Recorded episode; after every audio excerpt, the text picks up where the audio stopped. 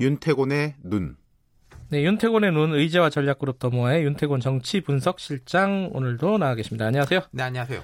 오늘은 바른 미래당 네. 얘기를 좀 해볼까요? 어, 사실상 분당 이렇게 가는 건가요? 그러니까 이제 비당권파가 별도 모임을 꾸렸어요. 네. 조금 더 풀어서 말씀드리면은 유승민계와 안철수계가 손을 잡고 손학규 대표한테 반기를 든 건데, 근데 기시감이 있죠. 그 민주평화당, 대한연대 그 흐름하고 비슷해요. 흡사해요. 음. 그러니까 네.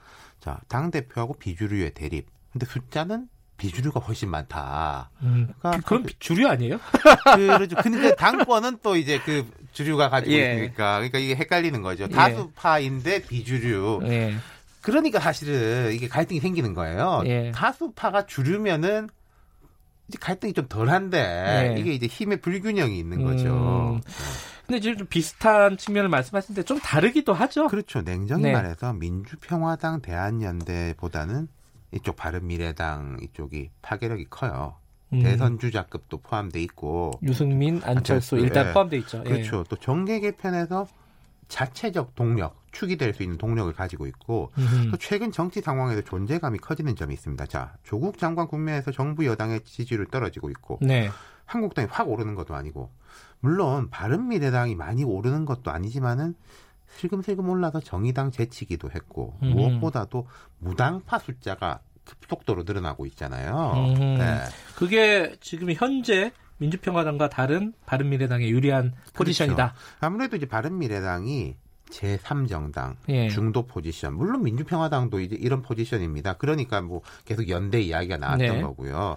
그리고 이제 구성원들의 면면이 반민 비한 비민 반환에 걸쳐 있잖아요. 무슨 말씀이냐면은 반민주당 비한국당에서부터 음. 비민주당 반한국당 아, 어렵네요. 까지 예. 그러니까 말하자면 국민의당 계열하고 그 바른당 계열이 이런 네. 포지션인 거잖아요. 음.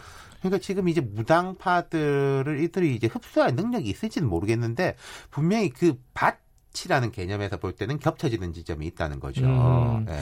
근데 이번에 움직이면서 어, 유승민, 안철수 이름이 가장 크게 나오고 있습니다. 그렇죠. 예. 네.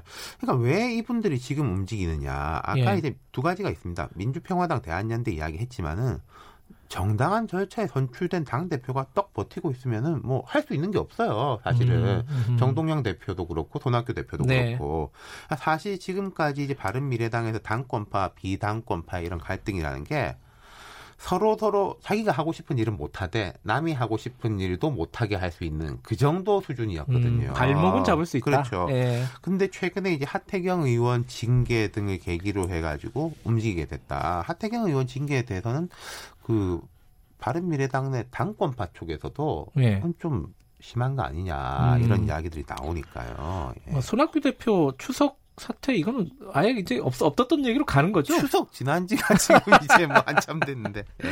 자 구체적으로 유승민 안철수는 안철수 의원은 어떻게 어, 움직이고 있습니까? 그러니까 어제 네. 그 이른바 비당권파가 모였더라고요. 네. 의원 15명, 24명 중에 15명인데 그러니까 이게 지금 바른 미래당 보면은 저 대한연대 쪽 활동하는 분들이 있잖아요. 네. 그렇게 빼고 그 다음에 뭐 이쪽도 아니고 저쪽도 아니고 아무 그런 당적 활동을 안 하는 분들이 있고 그렇게 빼면 한 열다섯 명이 되는 건데 음. 국회에서 이제 비상의원 회의를 열고 당 변화와 혁신 방향 등을 논의할 모임인 변화와 혁신을 위한 비상행동.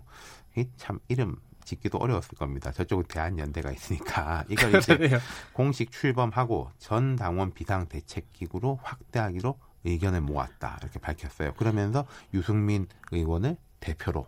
음, 안철수 의원 얘기 조금 이따 해보고요. 네. 근데 이게 모임을 만들었다고 해도 당 대표가 아까 말씀하셨잖아요. 네. 엄연히 있으면은 당에서 할 수 있는 일이 지금이랑 비슷한 거 아니에요? 그러니까 이제 유 의원은 뭐 이런 이야기를 했습니다. 탈당 여부에 대해서는 전혀 결론이 나지 않았다. 네. 이대로는 우리가 하고 싶은 정치를 어느 것도 이룰 수가 없어서 어떤 선택을 할지 모든 선택지를 놓고 고민 중이다. 그러니까 탈당에서 신당 창당 이런 이야기도 나오고 있어요. 네.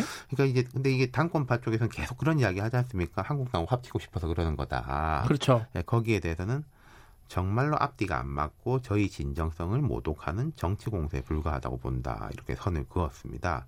사실 교섭단체 수준이면 금방 탈당했을 수도 있어요. 이제 국회에서 교섭단체하고 비교섭단체 이 위상이라든지 네. 재정 지원의 차이가 워낙에 크거든요. 음흠. 근데 이제 지금 의원이 15명이다. 물론 나가도 15명이면 바로 3당입니다만은 교섭단체로서의 지위를 바로 상실하게 되는 거니까. 음흠. 그리고 그 중에 비례대표가 상당수라는 점. 음. 비례대표는 출당시켜줘야 되는 거 아니겠습니까? 예. 근데 이게 또 의원들 3분의 2가 결의를 하면은 출당이 또 가능하긴 해요. 아 그래요? 출당 결의를 음. 셀프 출당을 할 수 있는 거죠. 음. 그러니까 이제 여러 가지 선택지를 놓고서 뭐 이제 생각을 하겠죠. 한국당 통합설은 어, 계속 뭐 부인은 하네요. 그러니까 음. 제 생각에는 모르겠습니다. 총선에 직면해 가지고 어떤 식의 움직임이 있을지 모르겠지만 앞서 말씀드린 거 지금 제3지대 무당파가 계속 늘어나고 있기 때문에 네. 이 바른미래당 계열 사람들이 볼 때는 여기가 지금 우리의 바친 것이죠. 음. 거기서 네. 이제 좀 덩치를 키운다면은 혹시 모르겠는데 지금은 이제 1차적으로는 그 제3지대 음. 이제 밭을 좀 획득하는 거 그런 예. 플랜일 것 같아요. 유승민 의원 얘기는 아까 했고 안철수 전 의원은 지금 어떻게 움직이고 있죠? 어제 트윗을 올렸더라고요. 2018년 7월 이후에 처음입니다. 지금 오. 2019년 10월이니까 1년 3개월 예, 됐죠. 예. 이때가 이제 지방선거 예. 때 이제 서울시장 나갔다가 3등하고 네. 그 이후로 처음이에요. 그 말은 출국한 이후 처음이라는 뜻인데 제가 보니까 내용이 재밌어요. 베를린 마라톤 대회에 참여해서 완주를 했다. 3시간 몇 분이더라고요. 아, 좀 뜬금없긴 하네요. 네. 그래서 내달 9일에 마라톤에 내달 9일 이제 10월입니다. 예. 네, 10월 9일에 마라톤 도전기를 담은 신간을 출간한다고 그럽니다. 아, 책도 약간 아, 뭐, 그 내용이야 뭐, 여러 가지 정치적인 얘기가 들어가겠지만은, 일단은 뭐, 정치적인 책은 아닌 것 같은 그러니까 느낌이 드네요. 안전 의원의 축구는 뭐, 출판 기념회나 기국 이야기는 아니다. 이렇게 말했는데, 이게 나 여기 있다 알리는 거 아니겠어요? 아 트위터 올린 게 그렇죠. 예, 책을 예. 출간한다는 게, 음, 아 그것도 뭐 그렇고요. 뭐, 그렇죠. 예. 뭐 마라톤을 통한 뭐 재도전, 뭐 제가 안 읽어봤습니다만 대략 그런 아, 식의 이제 짐작이 가능한 거 아니겠어요? 각은 나오네요. 네, 마라톤 뭐 나와의 승부, 뭐 이런 뭐 고독한 달리기. 그러니까 그리고 이 시동은 유승민 의원하고 교감하에서 나오는 거라고 보는 게 합리적이겠죠. 교감이 있다는 식으로 유승민 의원도 얘기를 했죠. 그렇죠. 그러니까 예. 유안 두 사람이 전면에 서서 손 대표를 압도하면은 탈당 시나리오는 안 나올 것이고 음흠. 계속 이렇게 힘겨루기 수순이 되면은 뭐 어쩔 수 없이 탈당할 수밖에 없는 거. 예.